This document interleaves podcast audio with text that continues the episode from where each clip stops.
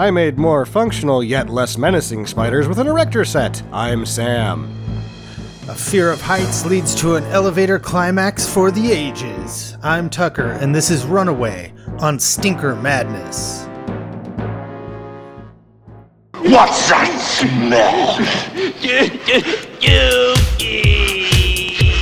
I don't know about you, but I'm thirsty as fuck. Thirsty, thirsty, thirsty as fuck. Hey, look at these! Thrill me, If you come back in here, I'm gonna hit you with so many rights, you're gonna beg for a left. thrill me, Beg for a left. thrill me. Hey,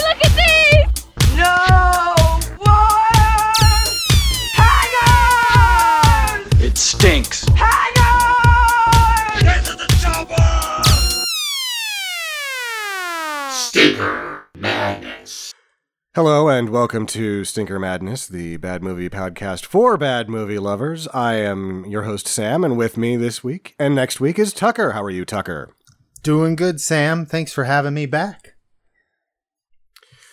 Yes, we there's there's talk there's wind of uh you know three ways coming with Justin's getting ready to like be on the podcast more regularly, but I told him that we're going to give it a couple weeks because I don't want to have to do any work because I work a regular job. This week we have 1984's Runaway, directed by one Michael Crichton. Give me your thoughts on one Michael Crichton, Tucker. Um, my most of my Michael Crichton experience is cinematic. I have only read Jurassic Park. Um, so, but I've seen a lot of the movies, and they're fun. And um, uh, my my wife uh, reads a lot of, or read a lot of Michael Crichton. She's a big fan. What do you think of Jurassic Park? I love Jurassic Park. I think it's a great mean- time. The book versus the movie, because there's a lot of Oh. differences. I don't even know if I could tell you the differences Oh. anymore. I read it around the same time, and I was, you know, 14, 15. Yeah, a it's a real page ago. turner, though, right? oh, yeah. Yeah, I remember flying That- through it. That's the thing is that I will now admit that I'm. I guess I would call myself a giant fan of Michael Crichton because I own most of his movies and I have all of his books within about four feet of me. I haven't read the pirate one yet. Ah. Kind of worried because it was published posthumously and that State of Fear wasn't so much a novel as it was a man pissed off about the science involved with uh, climate change. Hmm. And there was like supposed to have been a novel in there, and it was like Was it that was a page turner. was that unfinished? No, Before, no, He, that uh, one was done before he died. that one was done before he died uh, the of lung cancer because he smoked like a chimney, even though he was a medical doctor. well, more Did you know power to him. medical doc- he was frustrated with that that, he was- science too. he was. I, I don't know that he was really, you know, against that science. He's just, uh, ooh, those Marlboro Reds, come, come to daddy. I understand. I understand. I still have the feelings. It's been three years, but I still have the feelings. Uh, yeah, it's been almost nine for me, Nice. but yeah, I I'm did, like, uh, ah, man, that'd be great if I could just go back to doing that right now. I always think that. I, It's not even that I have like a physical pull to it or anything anymore. It's just that I'm like still like, yeah, it's totally like awesome. I love doing it. It was my favorite thing. Yeah. I, I would go back in a second if I didn't have blood pressure problems and whatnot. Mm-hmm.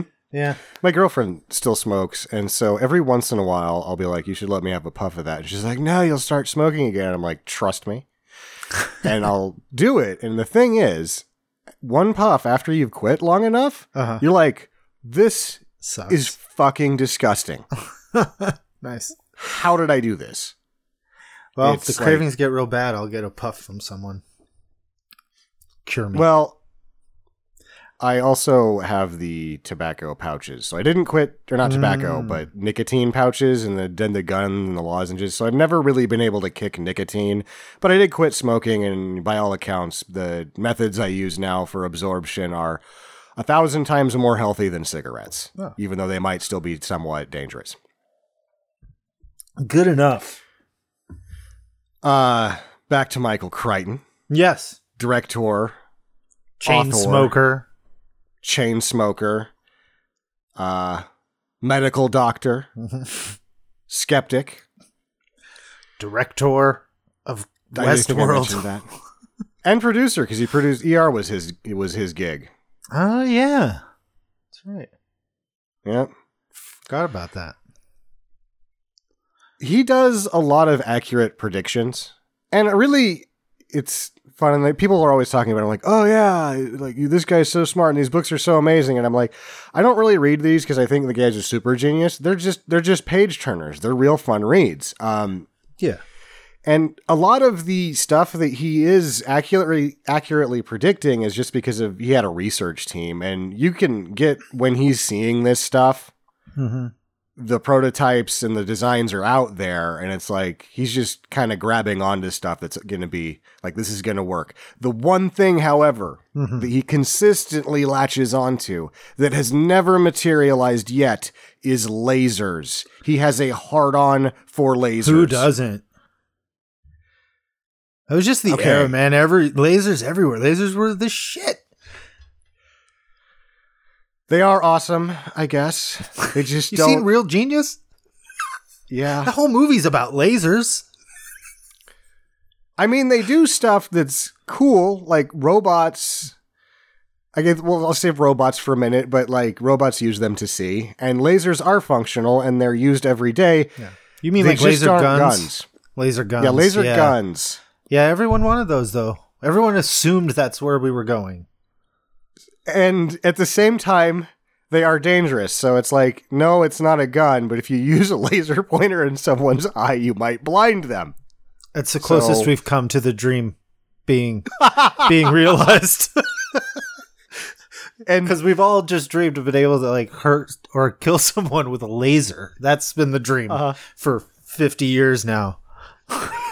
I'll put your eye out with this thing, and later I will cause my cat PTSD because apparently that's a thing that you can do with a laser pointer too. Is give Oh, yeah. there's feline psychology is a thing, and they have determined without a a, shadow of a doubt that making your cat chase the laser pointer will give it post traumatic stress disorder because they can't catch the uh the red dot, and it just it's not good for feline psychology. All right. Didn't know about that one. Didn't know about that one. I thought Yeah. feline psychology pers- consisted of like pretty much just a scoff and a shrug. Yeah. Like, they don't give a shit. If you give them something to jump around about, they will, and then they'll not care about you again. yeah, they're they don't care about anything. Apparently, they realize how awesome lasers are, and then they are completely psychologically deconstructed by the fact that they can't get that laser in their paws. Yeah, they just come undone completely. Yeah, They can't handle it. absolutely. You want to break your cat's brain? Just bust out a laser pointer. Michael Crichton never cover that. No, I don't think so. I don't know if you like kitty cats or not. I don't know that about him. Uh, Hmm. This movie accurately predicts A lot of you know, robots. The robots themselves, and I'll get to this in a second. Uh, social media, voice input, drones, tablets, hands-free headsets, and an odd one. Because in 1984, standard issue police weapons were still revolvers. This movie accurately predicts that the police force will adopt semi-automatic weapons. Huh. I, I mean, other. It was pretty shortly after that that at least other movies had uh, cops carrying like uh, 45s or whatever. Those are semi-automatic, right? Like Yes. like uh like Lethal Weapon um Riggs carries a 45, Carries a- right? 1911, yeah. And then, 1911, um, 45. you know, John McClane. So it was just a few years later that they were at least portraying it in movies that that was somewhat standard issue. But it was also portrayed as the the the new guy because Murtaugh had the revolver, and Uh-huh. lots of old timers carry those. Riggs says, so Yep. yeah, they were they were probably saw Runaway and they were like, oh, it was fucking cool. Uh huh. Nobody else did though, because this movie returned 6.7 million against eight. Yeah, but it was on HBO, so like people saw it because I saw it. You know, Oh, so lots of people saw it that way. I didn't see it until I was like 27. Oh, really? Oh, Yeah, I didn't know it existed. it was in that sweet spot where my uh where my stepdad got HBO, so I, I got to just watch whatever came out. That was that was one of them. I feel like one of the reasons why he gets out of directing movies is because of there's so many compromises that have to be made when making a film, especially with someone else's money. Mm-hmm. And I feel like the look of these robots is more of a compromise than he was willing to make because the writing was on the wall that things were going to get smaller, not bigger by this point. Right. But the movie people are like, "Oh, the the the idiots at the box office don't don't get that, so you got to make these boxy robots on wheels." And it's like, Plus- no, that's never going to happen. We have all these leftover models from Chopping Mall. We got them for a bargain basement price. I don't think Wynorski gives up his models. He keeps everything. He's a hoarder. Ah. He hoards other people's shit. Yeah, yeah. Uh, that and then, you know the this and the Burt Reynolds movie after that. It, Which one they didn't return very called? well. Looker didn't return very well. What's the Burt Um, Reynolds one? I forget the name. I just looked up his filmography. I've already forgot what that movie was called. I don't think I've seen it. Physical evidence with Oh, Burt yeah. Reynolds and And Theresa Russell and Ned Beatty. yeah. All right. Huh. Have you seen that? No, I haven't. That's one of the only ones I haven't seen because I just don't really, for whatever reason, the lawyer movies don't do it for me. All right. That's fair. I mean, it's not exactly what you'd expect from Crichton anyway. I don't I don't No. You know, that's what you go to John Grisham for. Sure. for grabbing pot novelists here. I and there. Speaking of Grisham, I, maybe it's Tom or Tom Cruise's that does it to me. We've we've discussed uh, my distaste of the Tom Cruises. Oh, that's right. Um, I feel like the last time that I really like was at a theater, I think I saw both Officer and a Gentleman and The Pelican Brief at the theater, and I'm like, lawyer action blows. Yeah, I don't think those are like real standout examples either. Isn't The Pelican Brief like the the officer or not Officer and Gentleman? Uh, the one with uh, you can't handle oh, the truth. What the Men. fuck is that Good called? Men. That's like the gold standard for lawyer movies, yeah, right? uh, yeah, that's probably one that people like a lot. I suppose. Yeah, but yeah, you you got a Tom Cruise thing, so you can't accurately judge that one. And the Pelican Brief, eh, it's not that good. yeah, it's not. Uh, But you're back right. to the sort of it's few and far between that are really good. Uh, beyond the financials of this movie causing him to exit and the compromises where like when he writes his novels he just gets to do whatever the hell he wants so he's like i'm just going to do that i'll make a bunch of cash on er and also all of my books that sold bazillions. Uh, the cast all loved him i guess. Tom tom selleck worked with him twice. He worked with him on the movie coma earlier in 1978 oh yeah, I've seen that Uh, one. Kirstie Alley claimed that he's like the director's director. Like if you're an actor and you're not giving it, he's gonna get it out of you, which I found surprising because I always can. I was always thought that he was a little bit more concerned with the look of things. How did you? How did you like the way this was shot? Um, I didn't find it too. I- liked it. It looked. I I like the uh, widescreen kind of um aspect ratio that he used. I always liked that frame, but I didn't feel like it did anything really innovative with it or anything. It was just kind of there. Mm-hmm. Uh, Jinx had a good uh, point. She said she felt like this was a um, a futuristic, slightly futuristic yet early episode of Blue Bloods. Yeah. I thought that was pretty accurate. Speaking of Tom Selleck, I think the failure of this film and the disaster financially, even though it's another movie that I really like a lot, uh, Quigley Down Under, Mm. is just forces him back into TV. Like he's just in TV because of those movies. Yeah, And uh, and a lot of TV movies, right? Like that, he has that whole series of Stone, whatever, Stone Cold. Jesse Stone. But those are fun. Those TV even though movies. they're just like right? Yeah, they're old man justice, and I. they might not be good and they might not be fun at all. But uh, what's the youngest Baldwin? Stephen Baldwin, Yeah. the one that's a real real maniac. Uh huh. the first Jesse Stone movie is just like Tom Selleck in a pair of jeans, and he goes up to Stephen Baldwin in like the first ten minutes and just kicks him right in the nuts. Oh, this sounds like a good movie. I know. And I'm like, I don't really care what happens with this Jesse Stone bullshit after this point. I'm in. All 20 of them. I'm watching them all. I think I'm on five. I don't know. They all blend together. Just an old man running around kicking people in the nuts. My bucket list just got a little longer.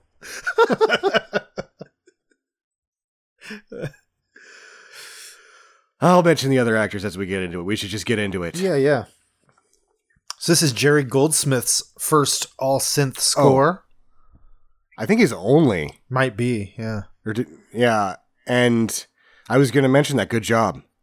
Did Yeah. you know what it was on? No. Yamahas. Ah. which are sort of kind of renowned at being the weakest voicings of all synthesizers. So they probably put some cash into the budget of this movie. Yeah. They have a really uh sort of my dad has a Yamaha and he a couple of them. So that were the higher end ones that were out with the Rolands and and all the Prophets and all of those and it, they just didn't have the bass. The bass was not there on hmm. those Yamahas. Did you like the score?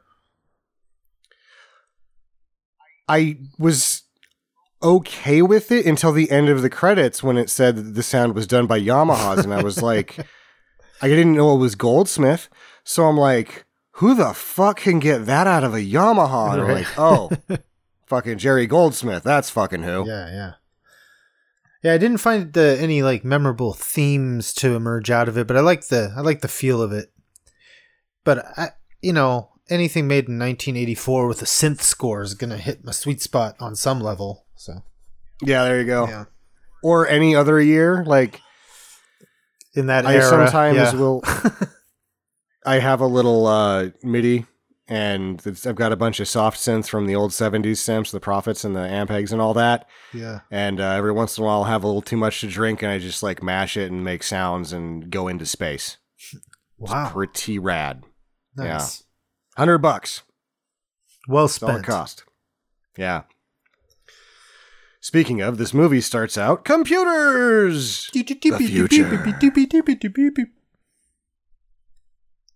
That's my computer sounds. And then you're like, robots. Yeah. You're like, This movie skirts the pleasure model completely. Did you notice that? the pleasure model. Refresh me.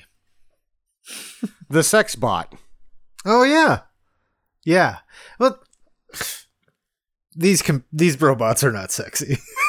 This is- They are not. no, they're they're little appliances. They're boxes. They're Wall-Es at best, and not even like they're not that much personality. Just boxes. They. Yeah, they're I mean, do any of them just- have faces or anything like that? Do they try to? They give them like human voices, but that's that's about it. Yeah. right? Th- that's about it. There's they're basically Alexa Alexa's voice on a rolling refrigerator Yeah. that has like a pincher arm. Yeah. It's human in that it can speak to you and shoot you with a gun, which seems to be pretty ubiquitous quality. Like that's how, that's how I that. see us in them. You go So you built it so that it could hold a gun, shoot at you, huh? Genius. Hmm. You know the guys over there making those sex robots, they haven't designed it with the ability to yank penises off. Smart. Let's let, Fail-safe. let's let the sex robot people take over. Yeah. I actually had to do a little bit of a dive on this when I was doing my research because I was figuring I, I thought it was really odd that they did most movies when you get into the super high tech stuff, the pleasure model just shows up, Blade Runner, all of it, right? Right. Yeah. And uh, it's always there. because it's so absent, I was like, "Where's robotics at on this?" And it's about where it would be. It like every time there's an advancement in robotics, there's an advancement in sex robots. Yeah. Terminator missed this too. What if those had been the machines? Terminator They tried. doesn't. in, eh. I there's and it's you have to like look at all the Terminator stuff, right? Right. That there's illusions made to sex being an angle to get what the robot wants. Yeah, in three, especially. I just mean, what if those had been the machines that rose up, the sex dolls? Ah, it, Blade Runner again, great science fiction. My favorite Ah, movie. yeah. Pris is a pleasure model, and That's she's right. pissed off about it. Man, I don't know. I think at some point you start missing the point, right? Anyway. Yeah. Ugh. Well, those pleasure models aren't missing the point if you get my drift, because the, The- wiener points It's in the them. point. Yeah. Hit it with the pointy end. Yeah, it has a sharp point on the end. I Uh-huh. don't know what you know about biology. Not much. Uh, so there's a robot division and the, at the police force. yeah. And we're sort of whisked through a lot of backstory on Tom Selleck's character. Mm. And Tom Selleck is just on screen dripping sex, Yep. With those glasses. burning a question right now. Is there anybody, male or female, Huh. other than Tom Selleck that people have just been like, if I could be anybody, I'd be that person. Do you can you name somebody more Tom Selleck than Tom Selleck? Oh God, no. Tom Selleck is the um, like he's he's next to the dictionary definition of hunk. Yeah. Yeah, like no, he's Wait. the he's the the bar. Yeah, he is at the bar. He played basketball at USC even. I mean, like Hmm. A man's man. I and even as an old I've man, always even as an old man, yeah. he's still he's still Maybe- pulling it off. The and then the, you got like for women, there's the divide. Like half of them, like, and I don't know where it is now, but you know, growing up, it was like either Hepburn or Monroe, one or the other, right? Mm. They didn't have like, nope, hands down, Tom Selleck. I want to be that guy. Have you seen his mustache? Right. Yeah. It's the dominant mustache in the culture. And that he's six six and just like he's he's got it all. That guy, Yep. son of a bitch, Yeah, he really is a prick. and seems nice. He's not. He's not a prick. Yeah, he he's like, oh, and you're a nice guy. Fuck off, he Tom Selleck. nice. And the other Tom, Tom Cruise's, is like, Ugh. no, I'm the guy. And Tom Selleck's like, sure you are, little Mm. little buddy. Yeah. Go get him. Everybody Get- wants to be keep me. running. Pew. That's him running Yeah. away. Did you see me running in my movies, Tom Selleck? Watch this, Tom. Pew. Yep. He's like, uh, yeah, I did. I actually played uh, university level sports. Yeah. And he comes flying back that? by. Me me. Pew. That's Tom Cruise. I wonder Does if he run because his name is Cruise? they should. oh, we got to we got to pitch a fucking Roadrunner movie starring Tom Cruise. as long as it can compete, can compete with the Marvel and DC universe, he'll he'll be in. Oh, totally will. We'll be like, you know, the mummy didn't work out, but we got a new thing here. So Cynthia Rhodes is back from previous episode of uh, Dirty Dancing. Ah, She's really yeah, and I mentioned in that one that she was so good looking they couldn't make her look bad when she was medically uh, challenged or whatever. right. Uh, still looking good in this one. Yeah. She's now Tom uh, Selleck's new partner, and they're already going to go on assignment. I'm kind of skipping ahead of some of the backstory. Yeah. Uh, Wall-E, as you were saying, it is straight up Wall-E, is a farm bot, and it's gone out of control. Mm-hmm. and they have to go to that in a helicopter. Yeah. They gotta because we want to get a bird's eye view of the uh, path through the crops that the the crazed robot is is cutting. It's just a pest control. Lot It's supposed to be picking. Supposed to be picking little grubs, worms off of the crops and throwing them in its little grinder. This thing's just running down the crops. Can you believe this? Yeah. And apparently, due to control. insurance, no one can fucking turn off their own robot if it goes crazy. They got to call the taxpayer-funded cops Da. with the helicopter. We're there. I was gonna save this for the end, but this is like the dystopia that we're headed for. Where it's like, we gonna need to pay any goddamn taxes. Now send out the cops to fix my robot. Uh huh. Exactly. That's what happens right here. Uh, yep. and with the construction site and everywhere else, it's Yeah. like, oh, we're saving money. We don't have to pay workers. Unions are done. Fuck those guys. We don't want to pay any taxes either. Also, fix our robots for us. The insurance people won't let us do it ourselves. Yeah, he nailed this. They're not paying any. They're not paying any taxes either. right. Ah, damn it. This movie apparently, by So the way, got- takes place in. Uh, someone figured out. I saw in the someone in the trivia somewhere, IMDb or something, said that uh, they can glimpse Ramsay. That's uh, Selleck's name. Uh, Jack Ramsay.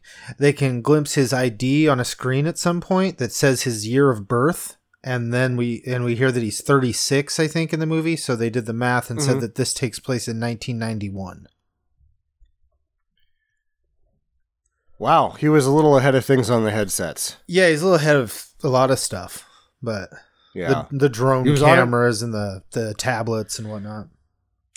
The drone one, I couldn't tell if those were they had to be suspended from wires because it's only one. Uh, there's only one blade spinning, and there's no way to keep that stable Right. unless Look it's got a double though. blade. Those could it looked good. They could have been real if it had two blades spinning in opposite directions. I don't know, Yeah. uh, but he was on that one, and I don't think that was that was a ways out because yeah, I was really Yeah. surprised. I wrote that one down like drones. Holy shit!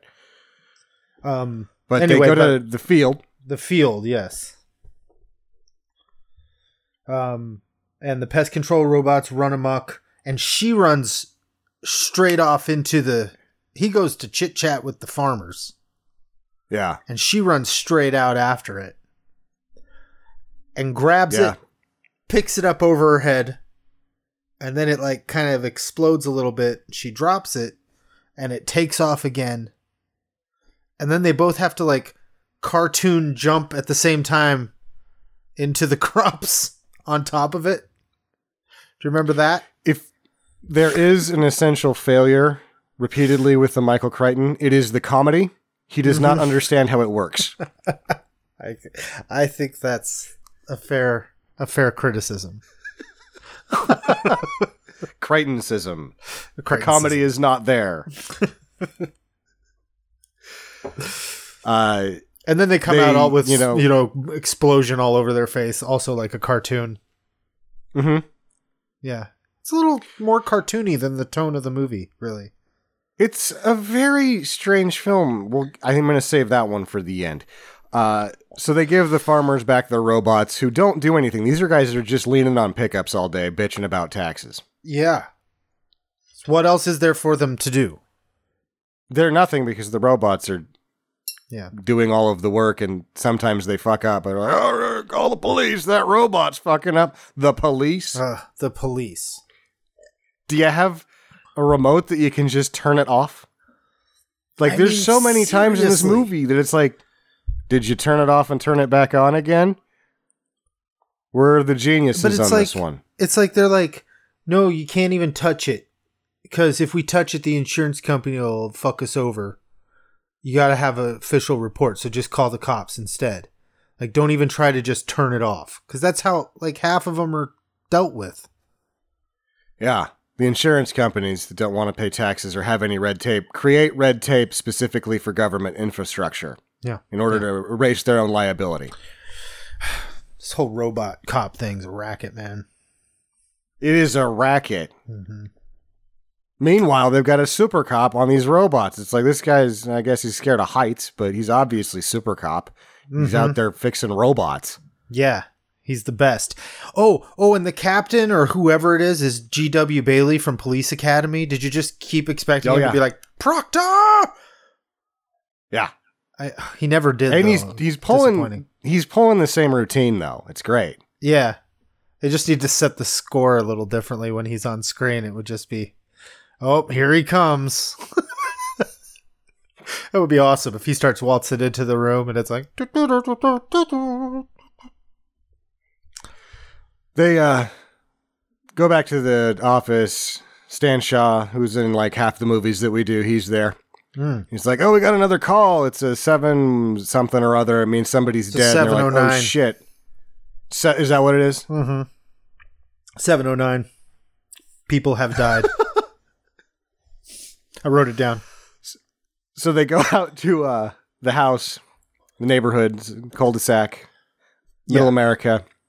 Even though this is shot in Vancouver, Canada, and there is a crime scene. It's like they show them the bodies. They're don't show us the bodies because they're so mangled by what uh, uh, allegedly is a kitchen knife.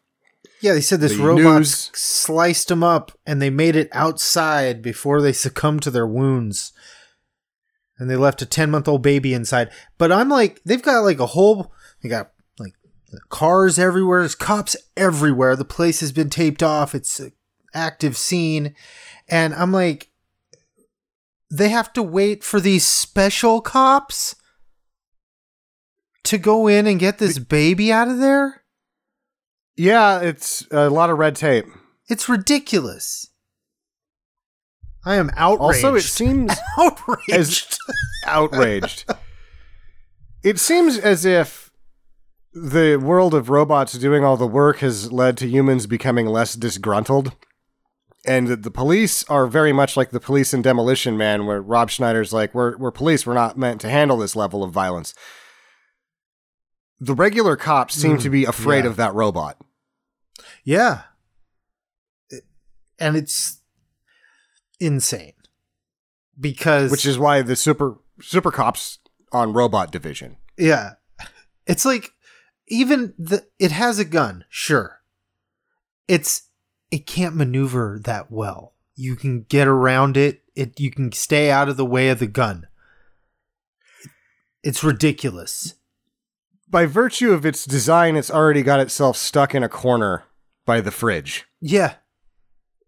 and they're like, it might. They didn't even know it has a gun yet. They're like, there's a box on wheels in there, and we think it's got a knife. Call the robot guy. Yeah.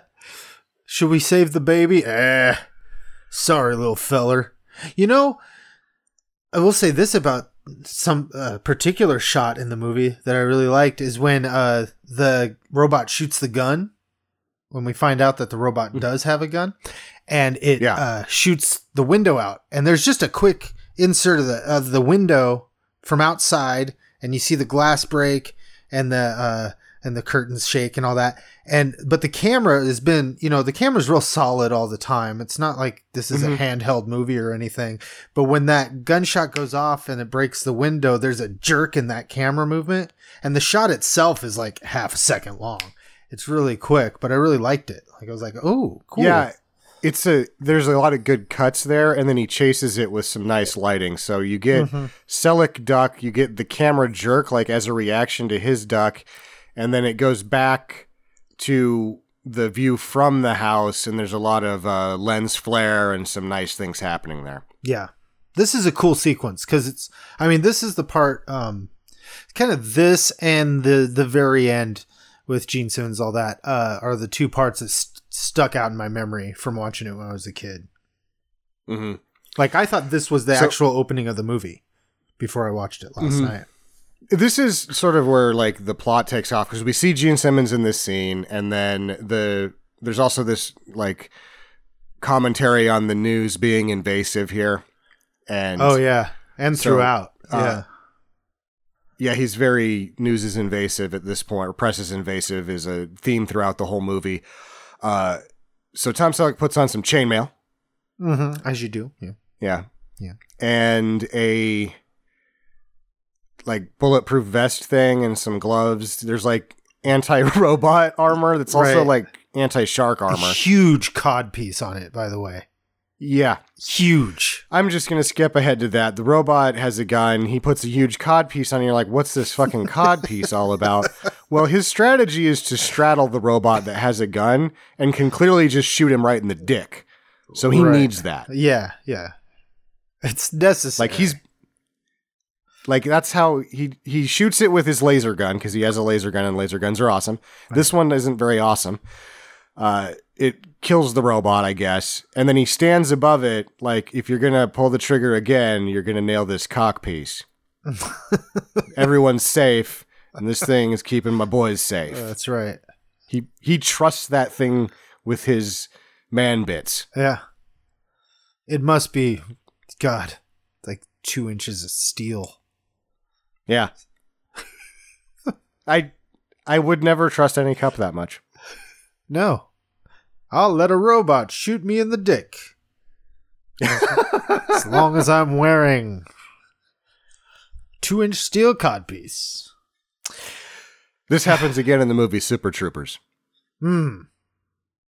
Yeah. Yes. Oh, oh, and the press being invasive part right here too. Like, there's a whole thing outside with him arguing with the reporter about like, hey, this thing in there is tuned into your frequency, so I'm not going to tell you what I'm doing, right?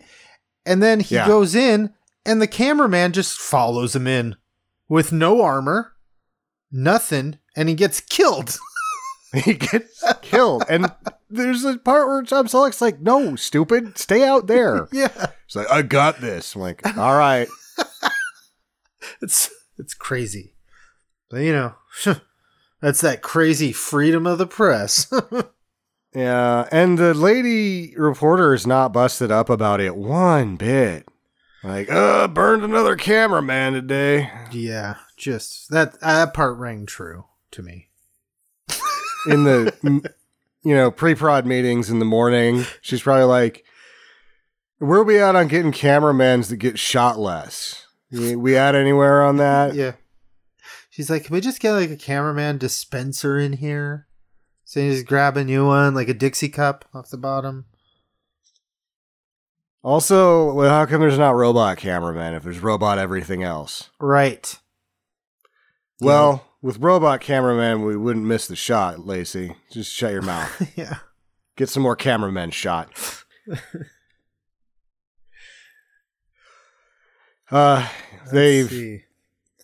I think they go home and she meets Yeah. the kid from uh, Flight of the Navigator. right, and and uh and Selleck's house robot Lois. And she's like, Oh, you're not married. And he's like, Yeah, my wife died in a car crash two years ago. And look how busted up about it I am. You want some spaghetti?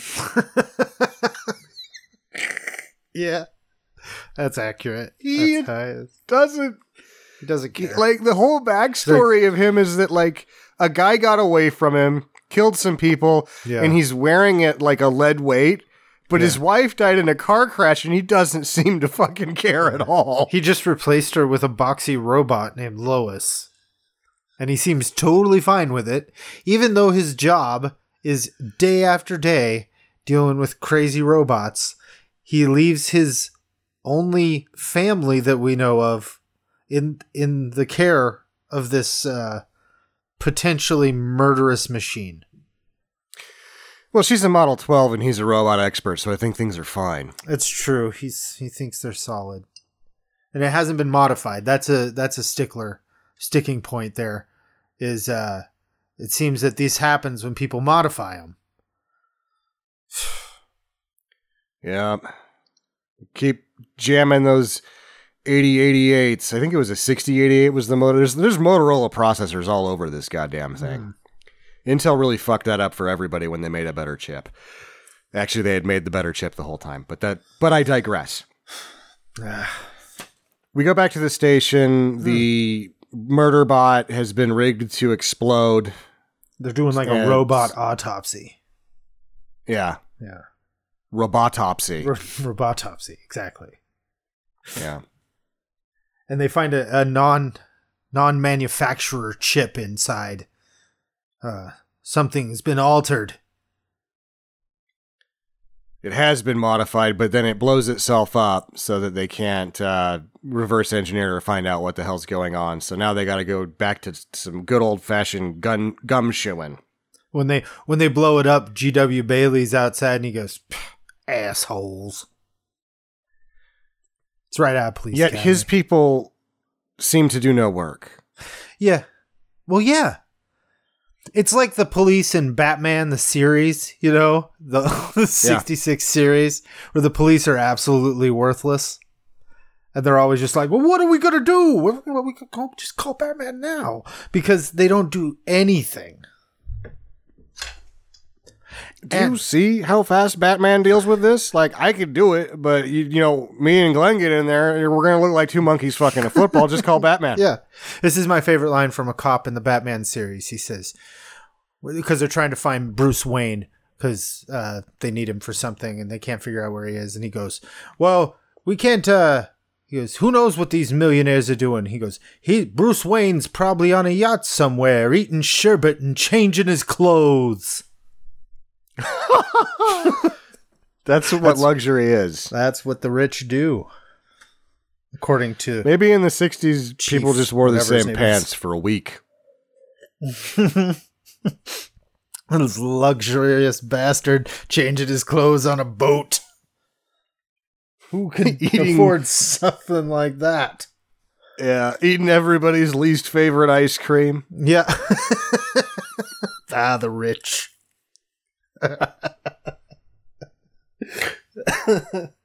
So they did they did they get like a hint on the robotics company here? Is that what happens? And they go over there. Is that where they go to the? It's like under that. That's the the building. The next thing I got is the construction site. Oh, they go to the construction site and more robot shenanigans. Yeah, there's one dropping bags of cement off of the high floor, and so she goes up instead of him, hmm and she, she turns it off. I turned it you have- off. We're the most special division of the police. We're the most used to work- useful cops.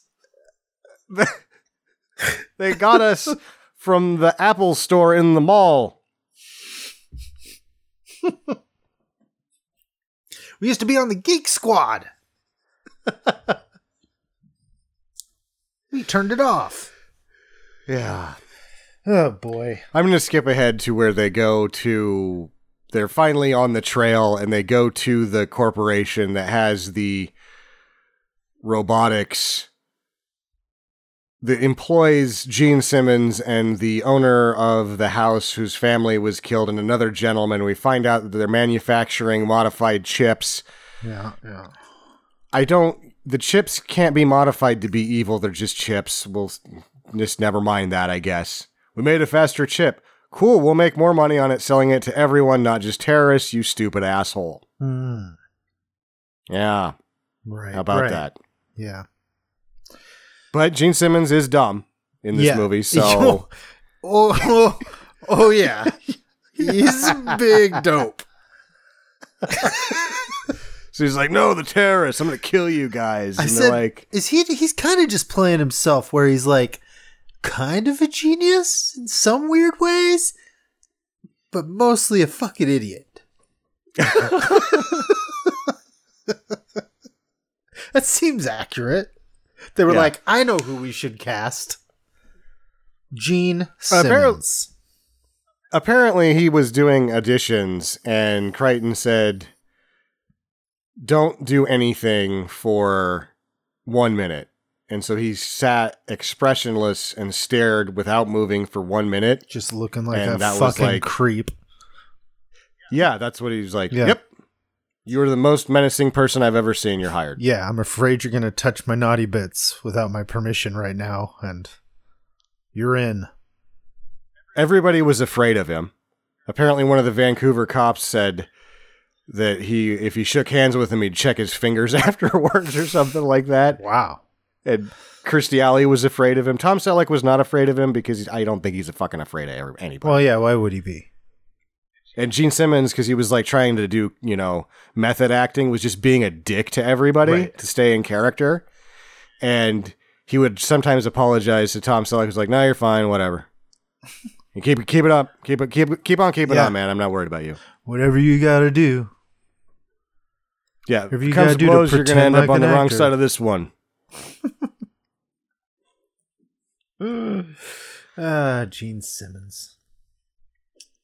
So the movie tells us that Kirstie Alley is all of the hotness. Oh yeah. Is she all of? Where's my button? Shit. I don't have my boing button with me right now. But Tom Selleck is he's got it in the pants for her immediately. Yeah. Yeah, he's like seeing her on security camera footage because she's trapped in there by a a lightly will shock you lightly robot. Like that's the only thing it's gonna do to you is shock you. It's not gonna really hurt you. It won't give you a heart attack. It's just gonna be a little shock. That's the worst it can do to her. And she is trapped. She can't go Yeah. anywhere. And so Selleck sees her and he's like, Well, she's very attractive. hmm And immediately he's like, I'll go in. I don't need my chainmail. Forget the Yeah. forget my cod piece. hmm This boner is Cynthia Rhodes is steel like- enough to protect me. What am I? Warm milk? And he's like, I can't talk right now, boner. I can't And he goes full All caveman, gets a hard on, crunch. takes Think. like four shots, hard shots, because apparently the robot has again been modified. Mm. Uh, the robot's been modified. It's now set to stun, not shock. And it's uh, zapping him pretty nice. So he smashes the shit out of it with a chair. Yeah, he throws its his jacket over it to blind it. I love it. Yeah. He throws it's like throwing And his trash like over a trash can is what it looks like, and then he smashes Uh-huh. the shit out of it with a chair. After he distracts it by breaking two monitors. And th- and then the fucking guys that work there have the nerve to come in after, oh, can you help us? And they come in, they're like, ah, great, I'm gonna have to write this up. It's all pissed off. Insurance isn't going to pay for it. And he's like, I can fill out the he like he red tapes that guy right out the door. Like, oh, you want me to investigate you for sixty days? You want to talk about red tape? I'm going to put so much red tape up your ass, you'll be sitting on a pyramid of total bowls, or colon blow, or whatever, the joke was. oh man. Let's see. Oh, oh, and this is before this, but we'll get back to it. Anyway, he immediately finds like Kirstie Alley is like trying to get out of there immediately, and he's like, "Wait a minute, I'm in love with you," and he uh, and they somehow like spill a box of these chips or whatever, and so we find out that she knows a lot about what's going on here. Yeah, this is a weird scene for me with his character because it like tells us that he's got a boner for this lady. Mm-hmm. but his his character has no his his suspicion never ceases. So even though he's like "Er, dur, dur, dur, dur, dur," maybe it's an act, I don't know, but he's like, haha, what's this all about? And Right. it's, you know, the chips that are evil, I guess. Yeah, and the boner's pretty much put away at that point. Yeah. Because I knew that, you know, I was like, you just know that it's it's who he really had the boner for was in front of him the whole time. Yeah, It was always you. it's always her. New partner. Spoiler. Uh huh. There's a bunch of Kirstie Alley trying to be coy about like how evil she actually is and pretending that it's all Luther or whatever. But eventually she spills the beans and tells him that Luther is putting on the Ritz. Putting on the Ritz. He's at the Ritz Hotel, so That's right. they And we've we've found out that Gene Simmons Luther has uh um that he's the one doing this, right? Cuz they get like some yeah security camera footage of him coming in to install to fix the the the model that went crazy at the house and cut up the people. And uh there's that and then there's a um he chases I- down and kills the father of that baby because uh with any and he unveils this gun which is the gun that Tom Selleck holds in the poster but never actually holds in the movie no um, and it's got these heat-seeking bullets but they they seek a specific heat signature so you can like program them to murder a specific person. Unless that specific person used to be a USC athlete, then that person can dodge these at will. Right. They're not Uh, hard to dodge. Dodges with the first one. You just gotta keep your eye. You know, you gotta make sure you keep an eye back there every now and then to see where it is. Otherwise, it hits you right Yeah. in the back going up a fire escape or something. So be careful. Well, the the father of the family that doesn't care about his family at all and only his own ass. He's Yeah. so panicky that I'm surprised he's still alive by the time he gets shot by this missile. But yeah, Yeah. we do have the missile gun reveal, yeah. and then after that, she spills the beans that he's at the Ritz. I think that's all how it goes down. We we skipped the missile gun thing. The missile Yeah. gun leads to Kirstie Alley, caveman robot smash, Ritz Hotel with hookers and the mafia and Mm-hmm. the terrorists because you'll make more money selling those chips to a couple of people rather than everybody, Because including those two people. Uh, notable actress Anne Marie Martin, who Hmm. you will remember from the greatest show ever made, Sledgehammer. Oh yeah. Also, that is Michael Crichton's wife. Oh really? I didn't know that. At the time, I I believe that was his third, or I I think he got married again after her, but at the time, that's his wife. Or he marries her because he's like, wow, this actress is hot. Yeah. Yeah. This could have been the beginning of the magic. Maybe I don't know. I didn't I didn't read that far back into it, but I know that they were married, Right. and I know that Sledgehammer is the greatest show ever made. Right. It's a good one. And then, so his partner, his new partner, gets an unexploded smart bullet stuck in her arm during a shootout in this uh, at the Ritz. And the police academy, G.W. Bailey's chewing his ass, even though they're the ones that fucked everything up Yeah, with their yeah. shitty stakeout. And and right before he talks to him, there's a cop comes by uh Selleck and he says to him, Ramsay, Chief wants your ass. But he says it like that. He doesn't say like, Ramsay, Chief wants your ass, you know, or like like you're gonna get your it was like, Ramsay, the chief wants your ass. And then Ramsay's like, "Have we made a uh, sexual harassment report to HR yet?"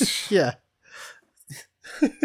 Or he Weird. says, "I'm Tom Selleck. Everyone wants my ass. Of course he does.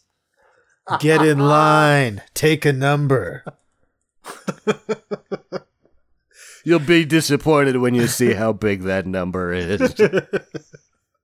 Yeah, and I wrote I wrote here that I was like G.W. Bailey is not a supportive captain.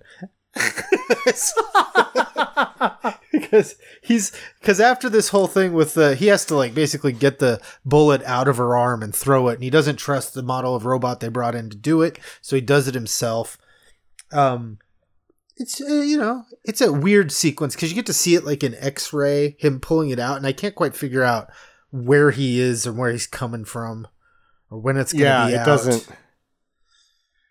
And it's like that. You see the bullets for the gun, the missile bullets. yeah They're bigger than the diameter of her, her arm. He should be able to just grab it and pull on it. you'd think But it seems like a, a highly medical procedure because he, like Michael Crichton, used to be a medical doctor, but just, you know, Hmm. didn't like the way the industry was headed. So robots. so robot cop um and then so yeah when he's talking to gw bailey they're like he's like well i'm gonna get him. And he's like how are you gonna do that? And he says we got his girlfriend. Because they have kirstie alley right? And he says you think he cares about a piece of ass? And he's like he's like completely dismissing him going after the guy. And what does he tell him to do? Go visit with the psychic. That's that's his order. Uh huh. And then the psychic does some weird bullshit where, like, you are the yin, he is the yang, you are connected. but she makes accurate predictions. And so you're in this other Michael Crichton thing where he doesn't really dismiss anything ever. Right. And, like, he'll latch on to weird things. Um, But why is G.W. Bailey so embracing of the psychic bullshit, and yet the robot unit, he's like, assholes. they're the only ones that do any work, so he has to like Mm-hmm. Make keep appearances up that he's one tough son of a bitch chief. Yeah.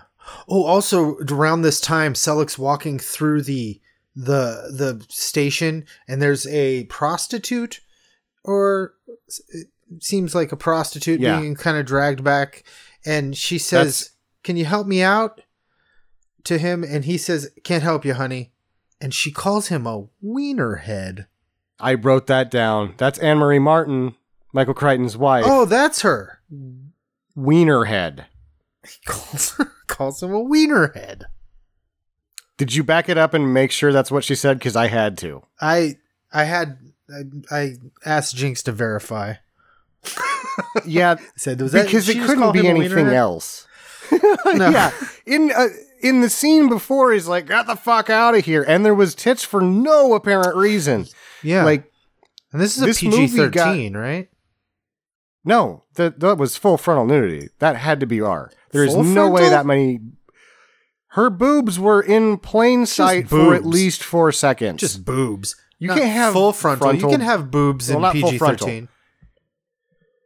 huh? Back to school. Um. Oh no, I can I can think of more. Really? Yeah, There's no way it can be PG thirteen. you can do boobs. Very Can briefly, you do you can do brief nudity and uh, and one fuck. Sometimes. So- you you know it's it was weird all the time. Remember Whitewater Summer? I think there's two fucks right in rapid succession in that movie, and it's a Uh-huh. PG. And that was well into PG thirteen years, you know. So I don't know. It was Yeah. not consistent. no? The MPAA is just making it up as they go along, Yeah. and you can apparently buy them off. So maybe they bought them off. Right. Right. Because you no, the amount of boobs in this is definitely rated R. And if this is rated PG thirteen, it's gonna break one of my questions for later. I'm gonna. So we'll have to actually look that up by the end of the movie or the end of this podcast. But yes, she calls him a wiener head, and that is a strange thing. Yeah. yeah, I've, I've, I've, that was a new one for me. And I was even like, I'm gonna back this up, but there's nothing else that she could have said right there. No, There's nothing. There's no sound alike. I had the To Wiener Head. on too, so I think I saw the, I thought I saw it say Wienerhead as well. I was like, Wienerhead. That's a, God damn it, MPAA! what a great choice. What a great choice to make your wife say. Now I They'll remember you for something, honey. ah, the Wienerhead girl. Um, so then at some point they have to. I I don't I, I don't know what happens here. My my notes go straight from that to the lady switch. You know where Oh, he's got her and he's got yeah, I got. Alley. I know what happens. I know what happens here. So this is the part where uh, Luther calls him on the phone and has tapped into the cameras, and they realize they got to spring Kirstie Alley out of there. So they take her downstairs and make her take her clothes off. Oh right, because she's got all those bugs and all of her clothes. So she's wanting to be caught. She knows they're all there. She knows there's because they. The next note I have after the, she doesn't get them all the way out, but doesn't leave much to the imagination either. Yeah. Is the. Let me see what this note says exactly here. Most unexciting car chase. Oh, that's why I didn't write anything down. so they have and this is like one of the mispredictions and i don't know if he is just doing this because he wanted these things to all look clunky but when you make something automatic you don't like put large machines in place of where the human goes you just put small servos on it right? Like put a servo on the steering wheel. Now it dri- drives itself. Uh so they've got like a fake driver and a robot that drives the car that they're in. Right. and then uh his partner is Karen. She's following them in a different car, and I think he's basically just making sure that she's really evil because he knows that there's more bugs. So apparently, I don't know where Gene Simmons gets these henchmen. He's got henchmen that have little power supplies that are actually on like wheeled exploding seeking devices. Yeah, those things are crazy. They put them out the bottom of speeding cars, just put them onto the pavement, and they take off and go way faster than the cars. And don't get run over. No, they're pretty amazing. And is there any way to fake this? Or are those just really, really fast little robots that got built for this movie? I'm really not sure. But it's pretty cool. It's pretty cool. Yeah. Uh, so they're, and they could only be going like, you know, 30, those are going 35. They drop frames and it looks like they're going faster. Sure. But it yeah. looks really good. It does look it good. somehow lacks any suspense, probably because a robot's driving the car very steadily, and Tom Selleck isn't worried at all. Right. Uh, Not a feeling of a lot of stakes. mhm. Somehow the robots have. He throws the purse out. She's like, "Fine, fine. I do have something he wants, and also I am trying to get him to kill me. I don't know why. Throw this purse out the window." it blows that up, but it's already locked onto the car. They know which these robots know which car it is now, so they're they keep coming. And this is why Karen's behind him because then they pull side to side with the robot driven car, and he opens the door. And this is some stunts here, uh, some good stuntman manning happen. A guy leaves one car and goes into the other car, and then he drags Kirstie Alley into that, and then the robots blow the shit up uh, blow the shit out of the other car. Mm, yeah. That's right. And then they all go to a restaurant Yeah.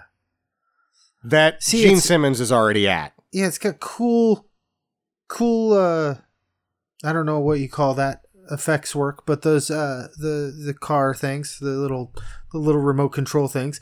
It's got that shit in it and it's got the, you know, the stunt work at the end. It's like it's got cool stuff going on and yet yeah, no no real suspense, no real drive For- to it.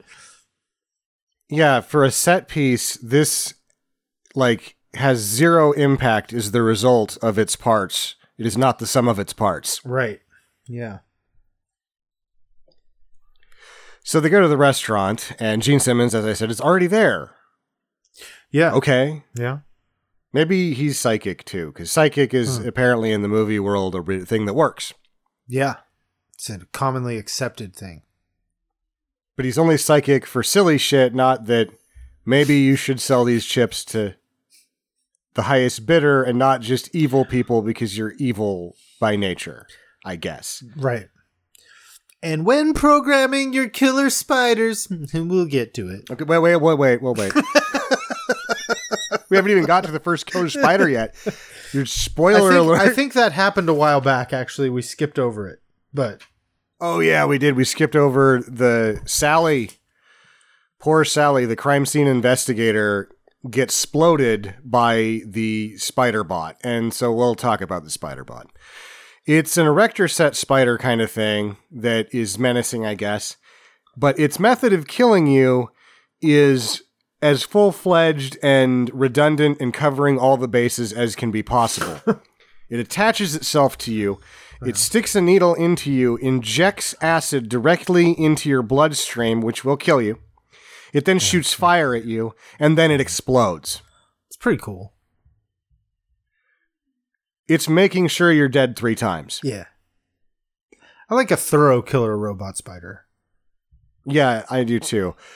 I also like one that you couldn't just kick right the fuck out of the way. Right. That's that's my I mean this I mean this movie's like a tiny terror movie. You know, where you watch like any of those where you're just like fucking kick the things, you know? Kick it. It's kind of the same. Go thing. have lunch with Joe Dante before you do this. yeah. For real. Get some pointers. if you want to have tiny enemies, you need to talk to that guy. yeah. He's the king of tiny enemies.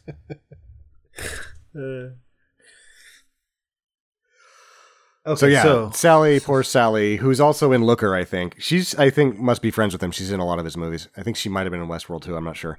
Um, they after she dies indignantly by being injected with acid, burned, and exploded, they go to the restaurant. The car chase happens, and then Tom, Gene Simmons is just still there, and he already captures Karen while Tom Selleck's getting sushi for the three of them out of a a, a sushi kiosk, yeah.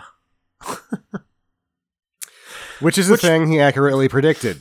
I walked by one the other day. Right. I'm like, I don't know about that. I'm not. I'm not sure of the uh, the presentation of the kiosk.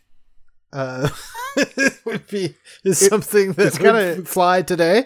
Uh, but No, there's a neon Benihana on there. it's got some. You know, there's a voice that talks to you and a The, accent. the machine is authentically racist. yeah, yeah. got a racist bot to run the sushi kiosk. Have you had the sushi though? it's amazing. Best sushi in town. Oh man. So so yeah, they have to go make the lady switch. Um and when he, so Kirstie Alley goes to Gene Simmons and uh Karen goes to to Tom Selleck, but uh Gene Simmons sees she because she's delivering the templates, as he calls them, the templates, and um, there's one template missing. Is that right? She like half of them. She like tears off like half of them. like half of them. I think. well, he knows, so, he's like but- kissing her or whatever, and then he just fucking stabs her in the back of the head. he stabs her through the back of the neck. I guess he severs her spinal cord with a tiny knife because he's that efficient to kill her. But that unthorough a villain that he would check to make sure all the shit's there before he just kills somebody. He's so goddamn bloodthirsty. Yeah, he's an idiot. As He's es- an idiot. as established. I, he's the dumbest super genius ever. So his smartest thing is when he disguises himself as a cop. No one knows. They're just like, oh, yep, that's one of us. yeah. Hey. He's just suddenly in the police station dressed as a cop. Well, we have established that everyone that's not in the robotics division, which is three people, is just there pretending to work. Right. So anybody can do it. Yeah. Uh-huh. Does that guy work here? I don't know. Do you work here? Do I work here? What's work? Steer clear of the robot division. They're onto us. Uh, Luther looks up uh, Ramsay's file and finds out about his uh, his kid, and goes and abducts. Where are you- Huh? Where are you at on how he does this? Because he has um, a replica of Tom Selleck's eye. How the fuck does he pull this Yeah. How does he do that? And I was like, does he not obvious- have? Does it have to be Tom Selleck's eye, or does it have to be someone's eye, and then he gets access to the files? Or does it have to be Tom that- Selleck's? It's unclear because the way the movie's cut, he has mm. what looks like a glass eye. Because if it was a real eye, it should be chunky. You're again getting me into the idea that this is PG 13, and I'm like, those tits were on screen a while, and he screams, fuck, huh? So it's like a glass eye. He puts it on the thing, and all of a sudden, Tom's fi- Tom Selleck's file just comes right up. Oh, maybe he So has some see it- retinal scan of him was able to produce a, a fake eye. Yeah. But if you were Tom Selleck or Ramsay and you got your eye scanned, would all of the information about yourself that you already know be the first thing that comes up? I mean, I don't know. Maybe in that particular system that he goes to, this is the check your info system. Just uh, bring your eyeball right up here, and all your info pops up. It's just one computer just does that, and that's where he is. Yeah. I don't know. I don't know. Uh, maybe maybe this isn't real. I don't know. Just occurred to me. usually the works of Michael Crichton are not as riddled with holes as this one is. It's just a strange movie for that very reason. starting to think they're just making this shit up. Yeah. Yeah, it's weird because he's also just. It feels like there's like a something cut out because he's just suddenly there. He's suddenly disguised, and he's got this eyeball, and it does like the cutting. Like we even said that when we were watching it last night. We're like, "Is he have Tom Selleck's eyeball?"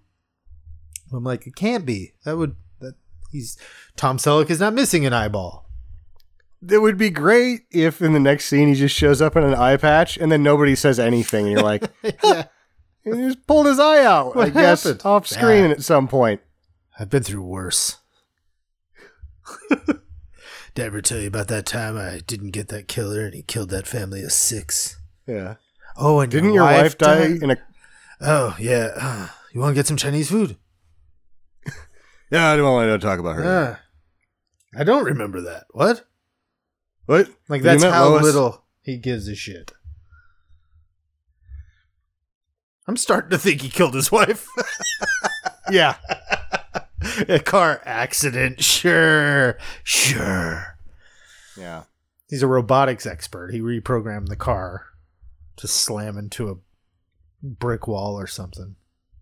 Yeah, and he reprogrammed uh, Lois to be a pleasure model by sticking a couple of pieces of bologna in between the Oh tape my deck God. section and the digital readout. No, no. Mm, Oh, don't have to be an engineer for this one. damn it, Lois. Oh man. Speaking of Lois, we find out that he's uh how do we find out that there's trouble at his house? Or he finds out that he sees his file was pulled up by someone Yeah. and he's like, "Holy He's like, shit." oh my God. So he runs to the house. He's He goes, that's why my eye is missing. ah, it all makes sense now. Um, that son of a bitch is fast. He already put it back. this guy's a genius, criminal genius. Business plan's idiotic. God. But they get to his house real fast, and the kid's gone, and Lois is just bleeding on the floor. She says she's losing a lot of hydraulic fluid. And he's like, oh, well, she'll be fine as long as her memory banks get power or whatever. And like, no hard drive on this one. It's all RAM. That sucks. Yeah. and he gets a call telling him to meet him at the construction site, which is uh. So we know there's going to be some sweet. Did we talk about how Tom Selleck's afraid of heights? Oh yeah, a little bit. Yeah, Yeah, a little bit. yeah. They keep hitting on it. They keep hitting on Gene Simmons being the criminal mastermind, yet idiot that he is, must have stumbled upon this when he borrowed his eye for a minute. Mm-hmm. so he devises the most foolproof plan. Yes. Because when he arrives at the construction site, he finds a bunch of the spiders at the bottom by the by the elevator, and not attacking him. He gets on the elevator, which is like a you know one of those open air ones with no no doors, which is just great. And I will give it this: this movie does a good job of making you feel the heights. I think, like it is a long ride. Tom Selleck's selling it good. I was getting a little nervous for him. Even the bad green screen heights thought looked pretty good. Going back to this construction site in the movie makes me feel like, and also all the holes and all the weird incongruencies that aren't really in his work makes it seem like they got to Vancouver and they started changing a lot of plans. But once they saw what was around, and he saw that site and he's like, I got to use this. And so they they mm-hmm. kind of, I think they reworked a lot of this after they got to Vancouver. That would make sense. Because it just kind of has a feel of like, oh, here's a place for the final showdown. It doesn't really have, doesn't feel like it has Yeah. to be there at all.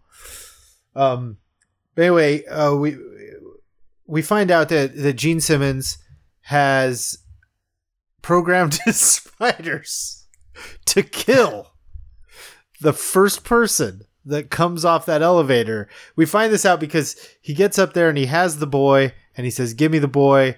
And he tells him to get on the elevator and go down. And he's like, Once he's safe, I'll give you your shit. And he's like, Well, About that. about that, the first person off that elevator is going to get killed by my spiders. So Tom Selleck's got to stop the thing. But, um, it's the first person that gets off. that gets off so the it gets down there. no matter what. And because they have to get off, he gets down to the bottom and he doesn't get off the elevator. Therefore, they can't kill him. Yeah. And then Karen, who has disobeyed orders and requests, gets onto the elevator. Therefore, they can't kill her because she hasn't gotten off of the Yeah. elevator. So and they, like just climb up somewhere. To the second floor, Yeah, they climb up. like just right got- up there. Yeah. And the spiders can do nothing because they didn't get off the elevator. Yeah, they're just waiting still for their tasty prey. and there's only two people left. They get impatient after a while because there's some tomfoolery with the missile gun and minor fighting, and there's not really a fight. It's like Tom Selleck's just like working at a steel mill, kind of like cranking some wheels and doing some things to robots Yeah. and dodging missiles. And he eventually decides to get on the other elevator, and it goes up. Oh man, And it there's some more- up like Yeah. way to the top. It's kind of frightening. It's higher than the building's been built yet. Yeah. And then some of the spiders come up there and they can't kill him because he hasn't gotten off of the elevator. So they spray him with acid to try to get him to get off the elevator so they can kill him. But he doesn't ever get off the elevator, so they can't kill him.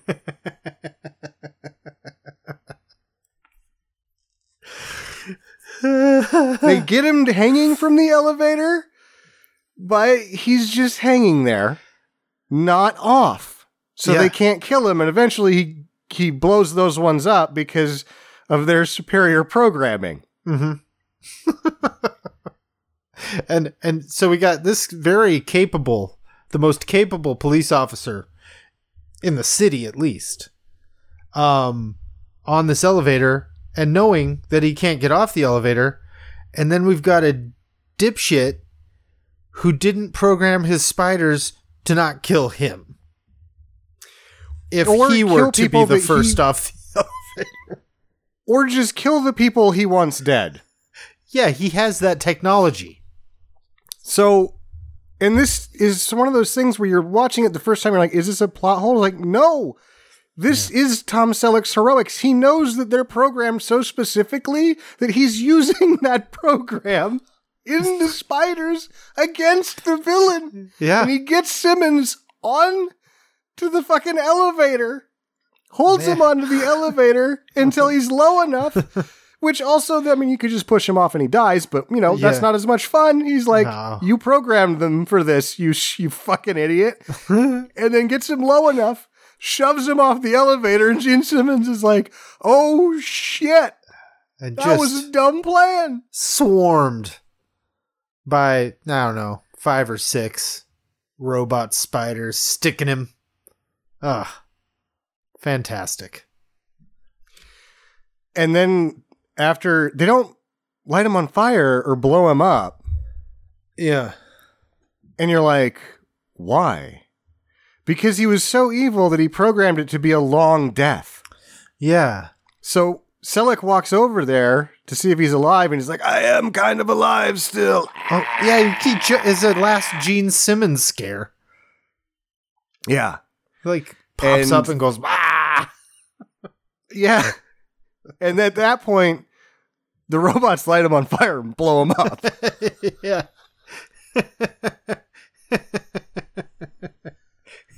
Classic. That is a good one.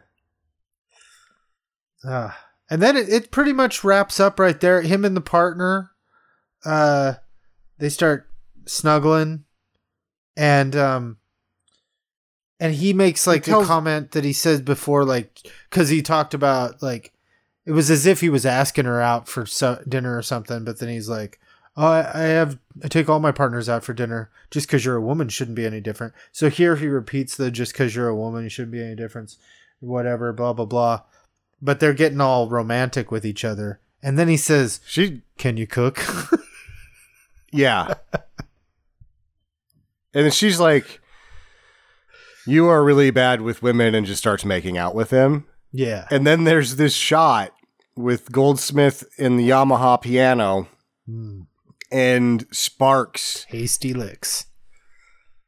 on each other's faces. Yeah, They, Bobby, wait in the car. He's got to wait in the car for like an hour. yeah. They're like They're humping in this the spark field and it's just like they're shooting this and they're like man this is hot stuff this is going to be the most majestic thing ever and maybe it would have been had everything that happened before it not happened Right. Yeah. That's the deal breaker. it's the preceding hour and 35 minutes. Uh, I am looking at it. It is PG 13. PG 13. Of course, there's no well i guess what uh, you know, rating reason given since it was they didn't do that back then. But those those boobs were on screen way too long for pg-13 don't care yep, even if this is pg-13 i missed out on something that should have been in my spank bank because that's as much boobs as i've ever seen in a pg-13 movie Uh, oh man. Well, that's a good one. So yeah, I'm watching it and I'm like, should this? I'm gonna go into questions now because Okay. that's the movie.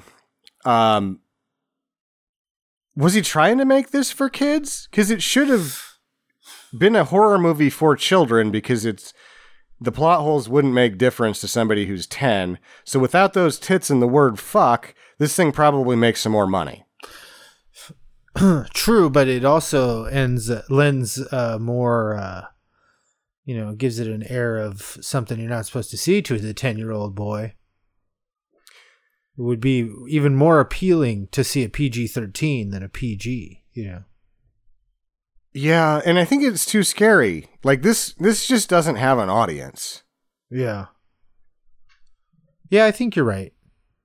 I mean, I watched it as a kid a couple times, but it's not one that like, you know, sunk its teeth into me or anything. I was just kind of like, Mhm. eh.